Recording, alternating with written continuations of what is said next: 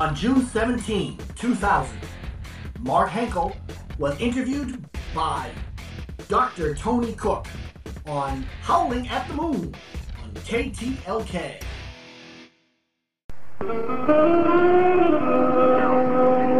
Welcome to Howling at the Moon, honest talk on the meanings of life with the Reverend Dr. Toni Cook.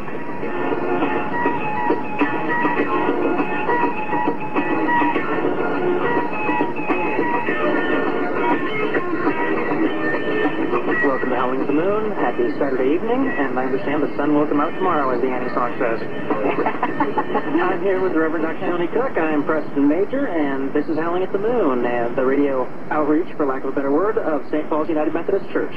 That's not a bad word. It sounds kind of like an old-fashioned Christian word. Yeah, maybe that could be a little put-offish for some of us. We are here tonight with a very interesting topic, and over the next 2 hours, I hope to stay tuned because it's going to get really interesting. We're talking tonight about monogamy and other, I guess, relationship configurations. And there are certainly many of them out there. Well, I've been on the web this week, and I've been really enjoying seeing some of the stuff out there.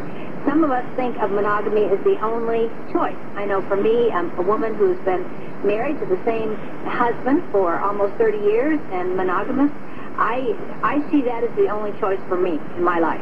I can tell you as a pastor who's done a lot of marriage counseling, both for gays and straights, that I have always encouraged folks to be in committed, monogamous relationships. I do know there are folks out there, good spiritual people with value folks, even Christian folks out there, who don't agree with me, who would say, no, there are other truly other options out there that are truly also good and positive and healthy options. Now, we're going to be working with some different words tonight. One of them is polygamy, P-O-L-Y-G-A-M-Y. That means, having more than one husband or more than one wife. So it could be a woman with more than one husband, or it can be a man with more than one wife. Now, polygyny, P-O-L-Y-G-Y-N-Y, usually means a man with more than one wife. Polyandry is a woman with more than one husband. And then we have another term, polyamory, which is the philosophy and practice of loving more than one other person at a time with the knowledge and consent of all partners. So there are a whole variety of terms here, just a lot of stuff out there that we're going to be talking about over the next 2 hours. We're going to have several wonderful guests that we're going to be talking with this evening. Next hour, we're going to be talking with Alan from the Closed Loop Society, which is a bisexual alternative to monogamy. And in this hour, we're going to be speaking with Mark, who considers himself a Christian and a polygamist. Now, a lot of people are going, that's an oxymoron. How could that be? It's just like beyond anything that I could, comprehend, and it's certainly against everything I've ever been taught, and blah blah blah. And then that probably well could be for many of us. I know for me, it's a strange concept. And yet, if I look at the scriptures, the Hebrew and the Christian scriptures, we do see a pattern, and some, especially in the patriarchs and the Hebrew scriptures, of polygamy. We see a pattern usually in polygyny. Actually, usually it's one man with many wives. And I know that we see around the world, even today, we see that this goes on. It's very interesting because polygamy is a very common mode of family organization around the world, even today. 1,170 societies recorded in the Ethnographic Atlas, polygyny, that means men having more than one wife, is prevalent in 850 out of these 1,170 societies. Moreover, our own American society is far from completely monogamous, if you think about it. About one-fourth of all children born in the United States in 1990 were born to unmarried mothers who were not cohabitating with the father. Even though simultaneous marriages to multiple partners are not officially recognized, divorce and remarriage leads to a common pattern of serial polygamy, in which males remarry more frequently than females and are more likely than females to have children by more than one spouse. So let's think about this. This is a topic that's a little tough for some of us. I don't think it's comfortable necessarily even to talk about this topic, because it takes me beyond the boundaries of anything I know I have ever thought was acceptable, and yet I think we need to talk about these things. And I want you to call this evening. I want you to be part of this conversation. I know Preston wants you to also. The number here at Howling at the Moon here at KTLK is 303-713-7600. 303-713-7600. Also, if you're interested in emailing us, you may email us tonight during the show at tangent, capital T-A-N-G-E-N-T, 97 at AOL.com. Tangent, T-A-N-G-E-N-T, 97 at AOL.com, because we want to make sure, if you want to be part of this, if you're listening on the web, remember you can be listening at KTLK.com any night, anywhere in the world, any Saturday night, anywhere in the world, and pick up Howling at the Moon. All right, we are going to begin now with our first guest, who is Mark Henkel. Mark, I'm going to make sure I got him on the line before I introduce him. Mark, are you there? I sure am. Great. Mark Henkel is a 35-year-old, very happily married, and he says this, I'm not putting words in his mouth, very happily married, conservative, evangelical, born-again Christian man from Old Orchard Beach, Maine. Mark is also the founder of the Christian ministry called Truth Bearer. Mark says that the Truth Bearer mission is that of bringing Christian polygamy to the churches, based on the New and Old Testament scriptures, and preaching what has come to be known as the Truth Bearer vision of love, not force.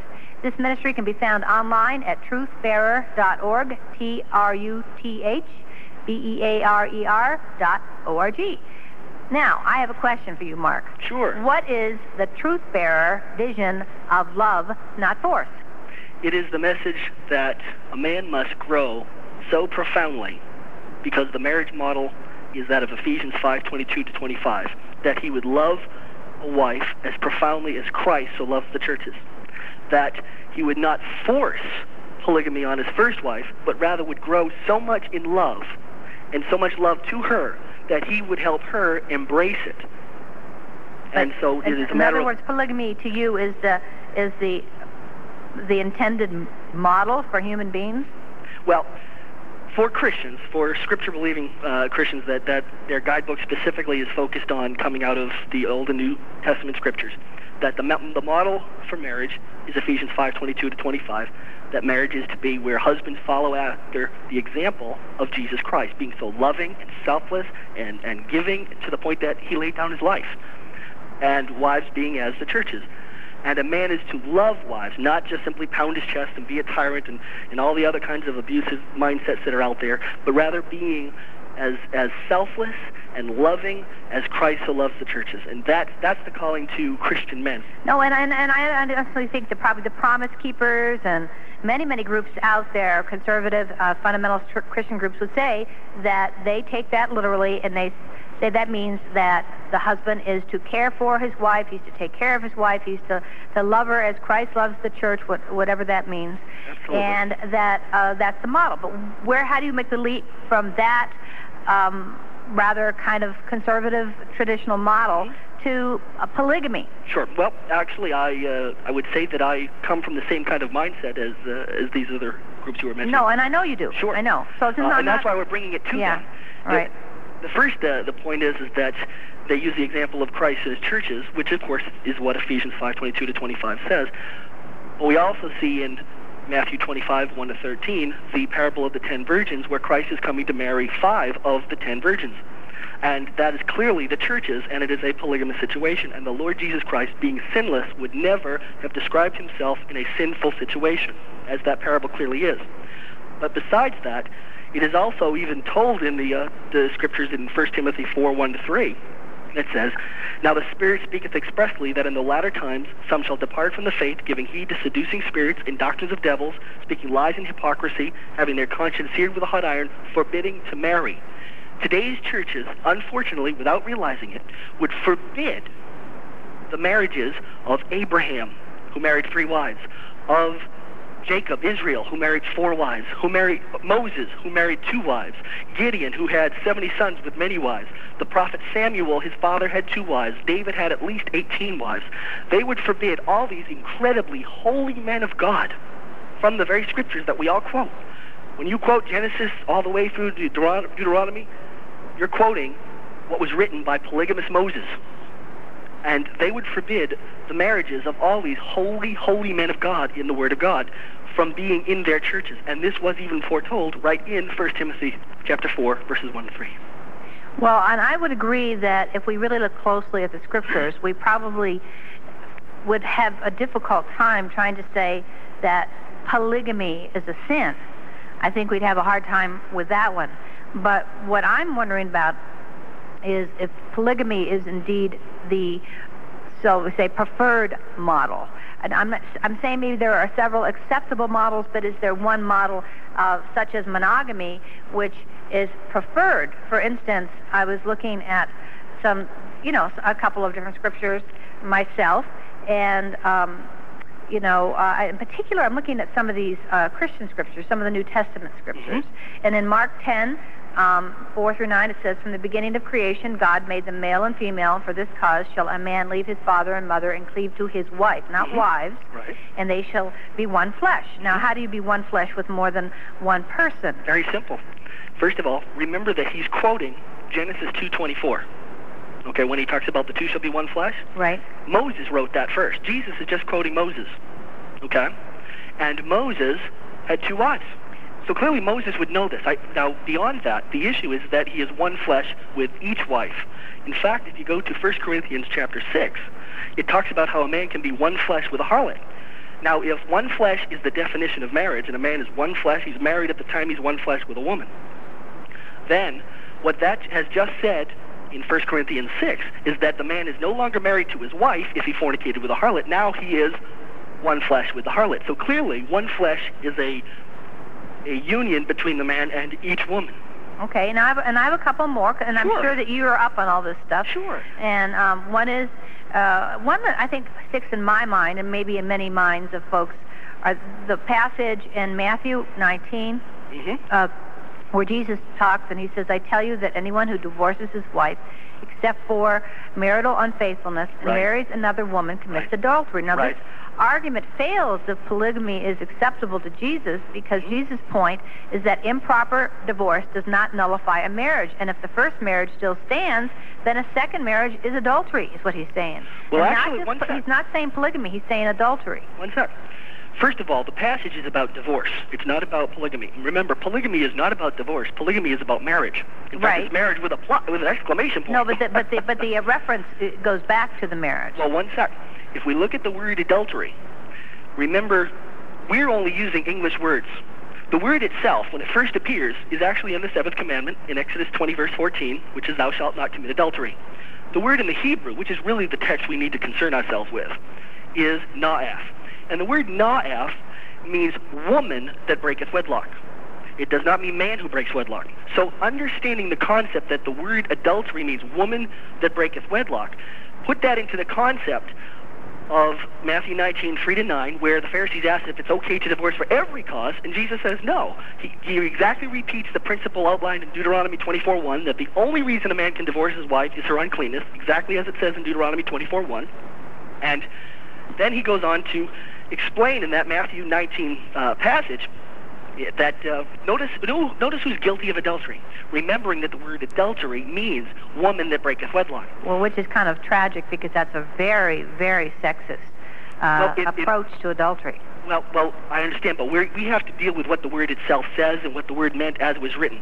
And clearly we know this is the case because only 22 verses after the seventh commandment is given in Exodus 20, in Exodus 21:10, which is said to be a judgment of the Lord, it says, "If he take him another wife, her food, her raiment, and her duty of marriage shall he not diminish." So already, only 22 verses after the commandment against adultery. Yeah, and I know that passage. That's right. And also in Deuteronomy 21:15, it even begins with, "If a man have two wives." That's in the law. And we're not talking about being under the law, but by the law we know what is sin. And if polygamy was a sin, that would not be in the law. No, and I'm not saying polygamy right. is a sin, right. and I want you to hear that. I don't. I do. I don't see that. I have to admit, I don't right. see that as a sin in the scriptures. Right. Well, we're dealing with adultery. But I don't see polygamy necessarily is the highest ideal. Well, I'm not saying it is. And here, for instance, in 1 Timothy 3, right. 1 through 2. A Christian believer with two wives or more is not allowed to hold the position of elder, bishop, minister, pastor, deacon, or youth leader in the church. and this is what it says, if a man desire the office of a bishop, he desireth a good work. A bishop then must be blameless, the husband of one wife, vigilant, sober, of good behavior, given to hospitality, and apt to teach. They include the husband of one wife as in this list of things that are the highest of standards, sure, the blameless standards. Sure. Well, first of all, realizing that you are using a modern English definition, it goes back again to what was the original words that are used. When you go back to the Greek on that, it does not say man with who has had two wives. It doesn't even say that. All it says is mia wife. And the word mia in the Greek has also been translated as first in many places. So for you it could mean the man... He must be the husband of his first wife, which goes back to the anti-divorce concept. Which meant he didn't divorce his first wife when he married somebody else. Exactly, and that brings us back to what I was trying to explain with Matthew 19, that when a man puts his wife away to marry another, he's first of all violating Exodus 21:10, that he not put her away. All right. He is causing his first wife to commit adultery, and that's why he's guilty, because he caused his wife to break her wedlock with him when she marries another. The second husband, of course, he commits the act by participating, and of course that's how that passage is actually about the issue of divorce, and Jesus was only answering the question in verse 3. They were saying, is it okay to divorce for every cause? He says, no, only the one exception, as was already spelled out in Deuteronomy 24:1. Okay, now for you, then, the whole concept of polygamy is equally is acceptable according to scriptures as monogamy. That's your reading of it. The two principles basically. And I don't want to do any more scriptural proof texting right now. Okay. I got you. No, I think it's real interesting, and I do know that there are there's more than one interpretation for those passages also. I got you. You know. I accept yours. That's not necessarily as yours. Doesn't mean that I would agree with them. I understand. No problem. Okay. I am not putting polygamy as above others. In fact, if anything, based on, again, the vision of love, not force, it's really teaching that it's as God would call. And 1 Corinthians 7:17 is about that specifically. So really, be it no wife, one wife, or more than one wife, it's only as God would call, and so ordain I in all churches, as Paul says in 1 Corinthians 7:17. So for you, then, God can call different men, and this is only men, obviously, to be in polygamous relationships or non-polygamous relationships, depending on, or no relationship at all, depending on the call. But once again, your worldview is based on, as I listen to you, and as I read a lot of stuff at your website, it's a very patriarchal worldview. Sort of God is very masculine, and Jesus is the model, and Jesus' relationship with the church is the model of how a man should treat his wife. And therefore, based on that, it's perfectly all right for the man to be in polygamous relationships, but not for the woman to be in polygamous. Do you believe that women are also allowed to be in polygamous relationships according to scriptures? I do not see a single scripture that would identify that as a possibility. But I do want to say this, and that is that this is not about any kind of fleshly foolishness, and that's why the whole message of love, not force. If you have to force on your first wife, then you're not ready for it. The monogamy, forced monogamy, here's what it does. If you have 10 men and 10 women, and 9 of those men are jerks, and we certainly have an extreme abundance of Al Bundys in our society. Oh, yeah. Okay. Okay. Now, you have one of those men is a man who is selfless, and I mean selfless, ministering, really loves woman, cares for woman, wants to bless her, wants to nurture her, help her be what she can be, help her blossom, love her, love woman. Okay. Now, the monogamy doctrine has forced 9 of those women to either settle or go without. They're going to have those jerks. This is not about giving a free license to men to go do whatever they want to do and so forth. This is first as God would call, and secondly, being as Christ so loved the church. It's the truth-bearer vision of love, not force, and that you actually so profoundly love the wife that she herself embraces this and would want this in the family as well. Why would a love for a woman lead to a need for another wife? It's not an issue of need. Why would you want to have more than one woman in your life? Why would you need another partner other than one? How could one not complete you? See, you've just phrased it in the opposite direction. It's not about, love is not about what you want and what you get. Love, as following as Christ does, is coming out of you ministering to the needs of others. You know, we've got a world, look what monogamy is now. We've got too many mommies all alone, raising babies, no daddy at home. And instead, because men are too afraid of taking responsibility, afraid that this is all I've got to get and so forth, afraid, no, okay. But listen. So no, I'm getting it. So your idea is that you're called to love more than one woman because you think there's a need out there for women to be loved by a stable, kind of loving Christian man. Is that what you're saying? Which is better? In fact, what's her name? The Dr. Joyce Brothers said on Politically Incorrect back in '94, I think it was. You know, she would rather be third in line of a good man than the only man of a jerk.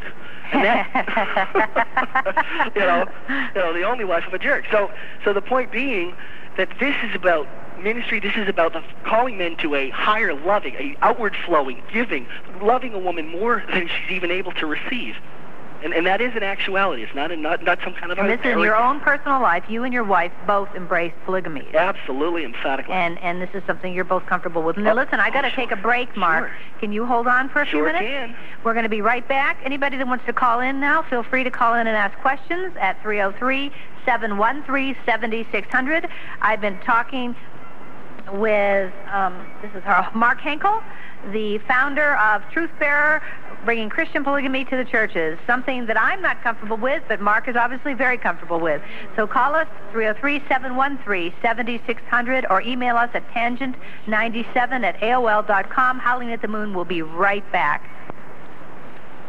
Hi, this is Toni Cook, and we are back with Howling at the Moon, an alternative progressive religious talk show sponsored by St. Paul's United Methodist Church. That was Preston Major, my co-host, who is speaking this evening.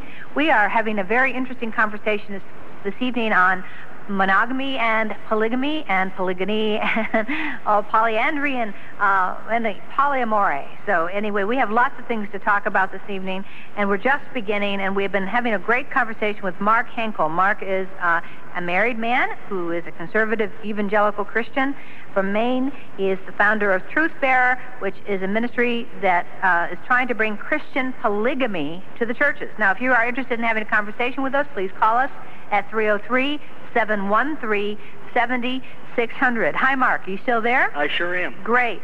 Mark has been telling us that his model for marriage is the model of Christ and the church, Christ taking care of the church, Christ being the Lord, the church being, in many ways, I guess, the submissive. Is that true? In the proper definition, not in the kind of propaganda slam that has been put forth there. And I don't mean by you, but just in generally, when you say the word submissive, it comes across as a term that has been redefined in our society, just as like the word adultery has been redefined. And the concept being that is an issue of being receptive to that kind of selfless love that Christ has given. So I guess you'd say it's receptive to the selfless love. We do have a caller. I want you to listen to this. Hi, Chris. How are you doing?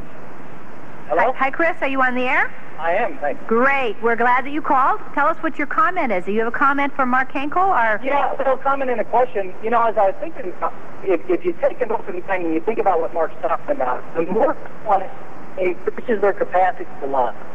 Pardon me? I'm breaking up. You're breaking up a little bit, Chris. Okay. Let me see. I'm just going so fast here.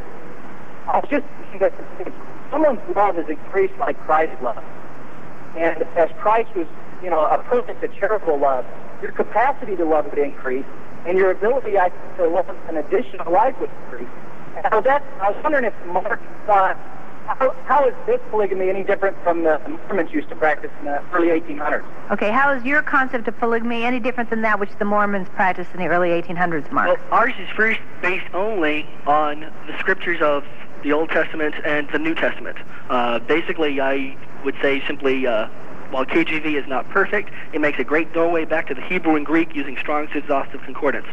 The Mormon polygamy comes from the supposed revelation of number 132 of Doctrine and Covenants, where Joseph Smith says this is the new plan, and then also later on their later leader Brigham Young has a discourse saying something about there is some concept of pre-existence of souls, and it is the Mormon duty to have many wives and so to have many children so that all these pre-existing souls will be born into Mormon people.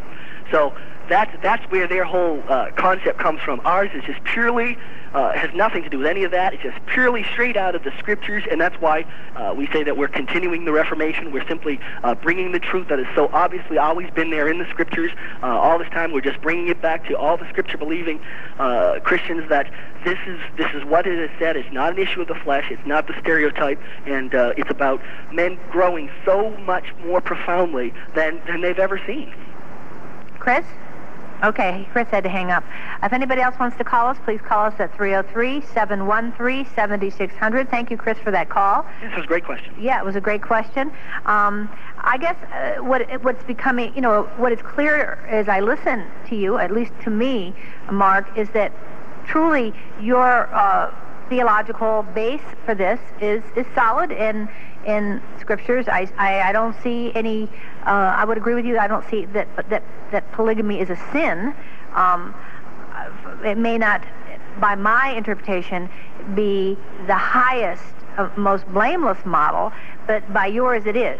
And I think that's where we probably will agree to disagree. I don't think that's actually a statement about me. Correct. That's correct, actually. I wouldn't say that I'm saying it's the highest model.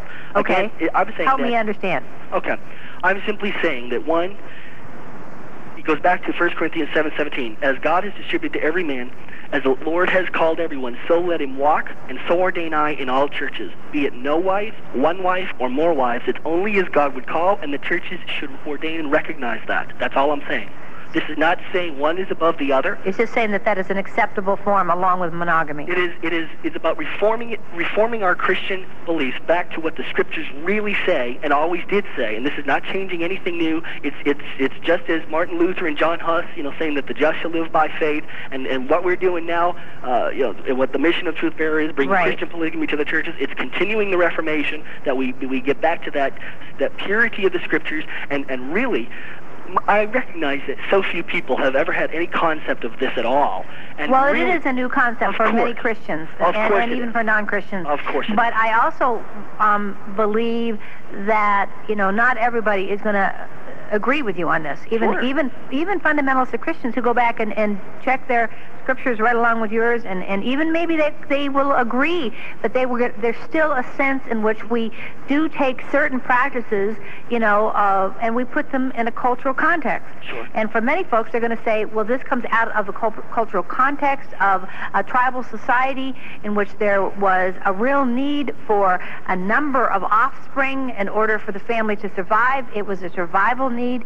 It had little to do with anything other than just survival. The families had to be big, and that's true even in Africa today, where we see that's probably where polygamy may be practiced the most, and that's because of the fact there's a need. Again, those are agrarian societies, and they need lots of people working out on the farm, and there is so much infant death, and there is such a need to build big families. The fastest way to do that is to have a number of wives.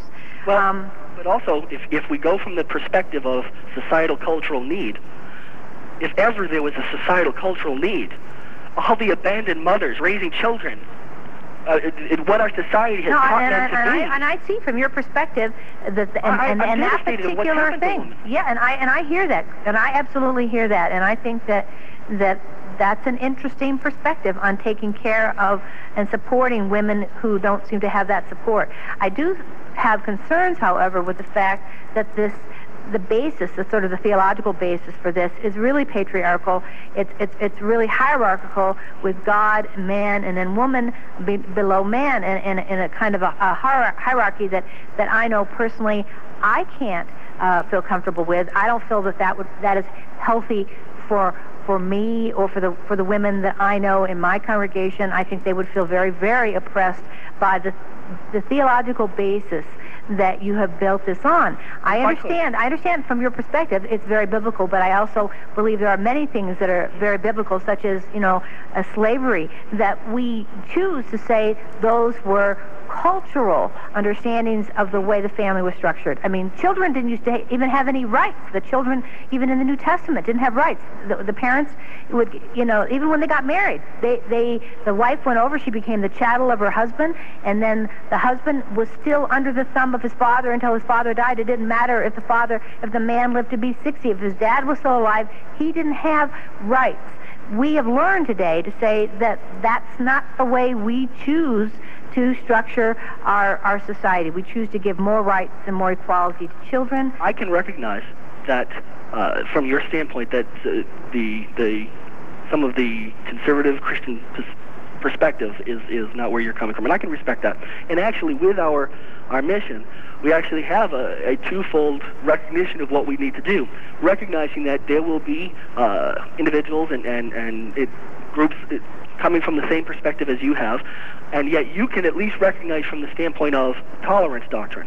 Yes. At the same time, I mean, in other words, because all we're talking about is the normalcy of and the non-oppression and the decriminalization of consensual adult Christian polygamy. Now, as long as it's consensual, that and it's adult, that would probably not be too much of a difficulty for you on a tolerance concept. Right. Now you go to the Scripture fundamental evangelical kind of Christians from which I actually come. Right, and I know you do based on what I've read. Right. I've read your reading. And that's our target audience, recognizing that we're already coming from the same perspective. And so what we need to do is to show our fellow Scripture-believing conservative Christians that this is two things, totally scriptural, and scriptural along the same lines as our fellow conservatives believe. And it is love, not force. It is about husbands, men growing so profoundly that they're capable, even whether it happens or not, but they're capable. They're so selfless, and love comes out of them. It's flowing, it's giving, it's ministering, it's foot-washing, well, not tyrannical. Well, you know, that wouldn't be so bad, but I don't want to share my husband with somebody else, you know. And that's where you guys would be. If that's where you'd be called, that's where you'd be called. And I've got a question. What are, because polygamy is marriage, and that's strictly against the law of man, if you will. Sure. What are you doing to try to? Are you trying to change laws, as well as trying to change people's perspective? Well, first of all, we do not recognize that government has the authority to define marriage. That it's a God-given thing to begin with, and so we don't need the marriage license, because that would actually be where the criminality would be, is in getting the additional license. We do not need government to pat us on the back and tell us, you're married. We don't need it. We already know God has defined it. It is defined, you know, according to God and not by government. Well, then that's very similar to gay and lesbian brothers and sisters. Well, the irony is, I would say to my fellow conservatives that are up in arms about the special rights, as they would call it, for homosexual behavior choosing individuals, that by giving government the authority to define marriage, they set themselves up for the battle they now are facing on the legal front. That if they had realized that marriage is not defined by government anyway, that it is truly a First Amendment issue, that is truly a free exercise religion issue, we would never even have gotten into this legal matters regarding... Well, the problem is that there aren't the built-in legal rights regarding, you know, inheritance, around medical care of the partner. Do you have to build? Anyone can make contracts. That's what I say. Have you had to write special contracts for wives other than first wives in order to protect the rights of second, third, fourth, fifth, sixth wives, whatever? That is definitely a principle that we teach. That is certainly a concept of establishing a contractual basis. You can establish contracts with anybody, and so even if, you know, the idea of you know, cohabitation, as it's called, with more than one wife, with more than one woman, even if it's not government recognized, the government would only recognize it as being a so-called affair by the government standards, by the government's perspective, even though that's not what we would be considering it. And so from that standpoint, no law is being broken, unless, of course, they're going to start going and arresting everybody who's ever living together. Well, we know that's not going to happen. Of course we know that's not going to happen. So my point being is that's the mistake that I would say my fellow conservative Christians make. But don't you think government has the authority to define marriage? Well, maybe, and I understand, because my gay and lesbian and sisters and brothers also believe that, and I would affirm that right, that the government shouldn't be defining all of our personal relationships. On the other hand, it's through the auspices of the government that we oftentimes get the kind of rights and protections that we need, like marriages do. You know, my marriage, I have so many more rights in my marriage to my husband than my gay and lesbian sisters and brothers do have in their contracts that they have tried to draw up with one another, and it's very, very difficult for them to, I mean, when a spouse is in the hospital, if the family could just swoop in, the next of kin, and just knock them right out of there. And, you know, unless they have very, very, very tightly written, you know, medical power of attorneys written. At the point of death, in the state of Colorado, it doesn't matter what your will says. Family, next of kin, has all rights over the body. I mean, there are really painful and disempowering aspects to not being able to have the legal rights of marriage. And I would think that would hold true in polygamous relationships. I would agree with that from the standpoint that it's actually not so much that it's, you know, one has gotten less, but government has given too much, in thinking, you know, it's sort of like the more government thinks it's giving you something, the more power it has to manipulate you. And anyway, Colorado, isn't that actually where Amendment 2 got shot down by the Supreme Court last 1996? Yes. Well, actually, and there's a link from truthbearer.org on the links page. Okay. Listen, Mark, we have to take a quick break. And if you want to stay on, we'd be glad to have you stay on. Sure. We'll be right back. And please call us. We want to have you in conversation with Mark Henkel, founder of Truth Bearer, who's been trying to bring Christian polygamy to the churches. I'm Toni Cook, pastor of St. Paul's United Methodist Church. I would be at the other end of the spectrum, on the monogamous end, I guess. And please call us at 303-713-7600. We want to talk to you here at Howling at the Moon. 760 KTLK.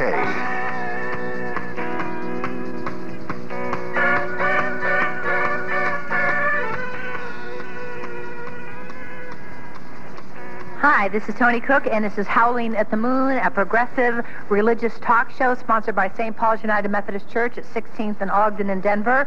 We invite you every Sunday morning at 10:30 a.m. to join us for Christian worship, every Sunday evening at 5 p.m. for our Buddhist Christian Contemplative Service, the first Sundays of the month throughout the winter for our Alternative Worship Service. You can always call us during the week if you have questions or comments. That number at the church is 303-832-4929. We have been talking this evening about monogamy and polygamy, and it's been a very interesting conversation with Mark Henkel, who is a conservative evangelical Christian man from Maine, who's the founder of Truth Bearer. It's a mission, a ministry of bringing Christian polygamy to the churches, he says, based on New and Old Testament scriptures. Somebody just called in a minute ago and wanted to have that, wanted to find out how to get a hold of you online again, and that is truthbearer.org, truthbearer.org. Do we have another caller on line one, or I'm not sure what's going on? Okay. Hi, Mark, are you still there? Yes, I am. Great. We are going to be talking in the next hour about polyamory, which is the philosophy and practice of loving more than one other person at a time, with the knowledge and consent of all parties. And we will be also talking with the Closed Loop Society, a bisexual alternative to monogamy. And that's going to be a very interesting conversation, so please stay tuned with us after the hour. We're going to be talking right now with Ann. Hi, Ann, how are you? I'm fine. How are you, Toni? Great. It says here that you are in a triad relationship? Yes. Okay, you want to tell us what that means? It's a polygamous relationship. We did have a ceremony. We're all Christians. And is it two women and one man? Yes. Okay, so you have one husband. Yes. Are you the first or the second wife? Second. And how long was your husband married prior to your becoming part of this relationship? 23 years. Oh, he had his first wife for 23 years? Yes. Now, how long have you been in this polygamous relationship? 2.5 years. You've been married for 2.5 years? Yes. Tell me what it feels like to be a woman in a polygamous relationship. I like it. You do? I have absolutely no problem with it at all. Tell me what you like about it. I like the relationship, the closeness. His first wife, I really don't want to mention names. Sure, absolutely. His first wife, and I are best friends. You know, we have absolutely no problem with any kind of jealousy issues or anything of that nature. We're just very happy in this relationship.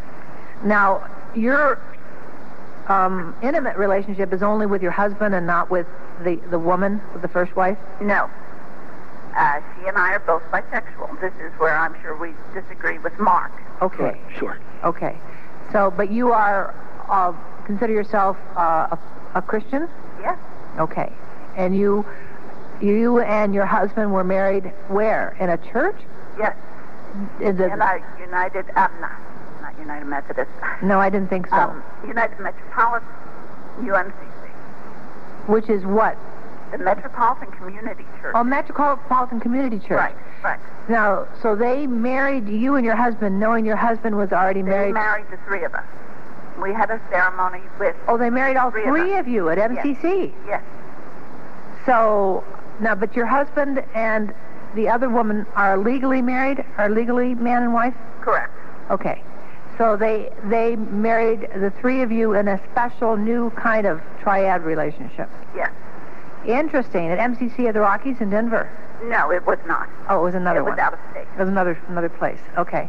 That's really interesting. Do you have, Mark, do you want to jump in here? I don't want to keep you out of this conversation. Nope. No, I'm just sitting listening. Okay. Do you have any comments or questions for Mark? That is really the only area that we disagree. Sure. I am quite sure that Mark feels that homosexuality or bisexuality is not right. I'm sorry, Mark, if I'm putting words in your mouth. Well, no, knowing that I have stated that my position comes purely from the scriptures and that I've defined myself as a conservative, you've probably made a reasonable understanding of me. Whereas I'm a liberal Christian, and sure, my interpretation is that there's nothing specified in the Bible against homosexuality or bisexuality, against individual acts when practiced for ritual prostitution or temple cult worship. It was, but not as a loving, committed relationship between people. Right. And I understand that, as you have, called yourself, and so you've used the word liberal yourself, we've realized that in the two different directions when we would bring this to liberal churches, that we would be simply saying that the tolerance dogma requires the liberal churches to recognize that consensual adult Christian polygamy, that tolerance dogma requires that. Whereas when we are now approaching what I would say my fellow conservative Christian churches, then we have, knowing that they're coming from the views completely different from the liberal perspective, right, we're going and we're saying, no, we're not sitting here advancing homosexual practices, we're not advancing flesh, and what we're advancing is love, not force.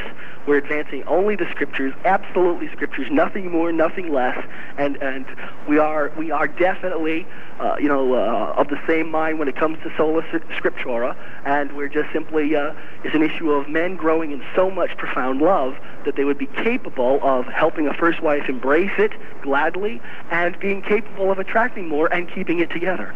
And so, that is a slightly different. It is actually very different, probably in some ways than what Ann is talking about. Perhaps yes, but we recognize that in getting Christian polygamy to the churches, we've got that two different directions we right. have to realize and help, because we want to obviously persuade the churches, because once we actually persuade the conservative churches, because I see ultimately is the tolerance doctrine of the liberal churches requires them to tolerate consensual adult Christian polygamy. If it's consensual and it's adult, that's the tolerance doctrine requires... If it's consensual, it's adult, and it's non-destructive, yes. Well, but that's what I said, it's consensual. Right. Yeah, I don't, for instance, tolerate, people that hurt each other, even if they consent to it. I said love, not force, right? I mean, I've been preaching love, not force over and over and over. Love, not force is definitely the message. Right, and that's why your position would be one that even though I would be personally uncomfortable with, I couldn't condemn. Exactly.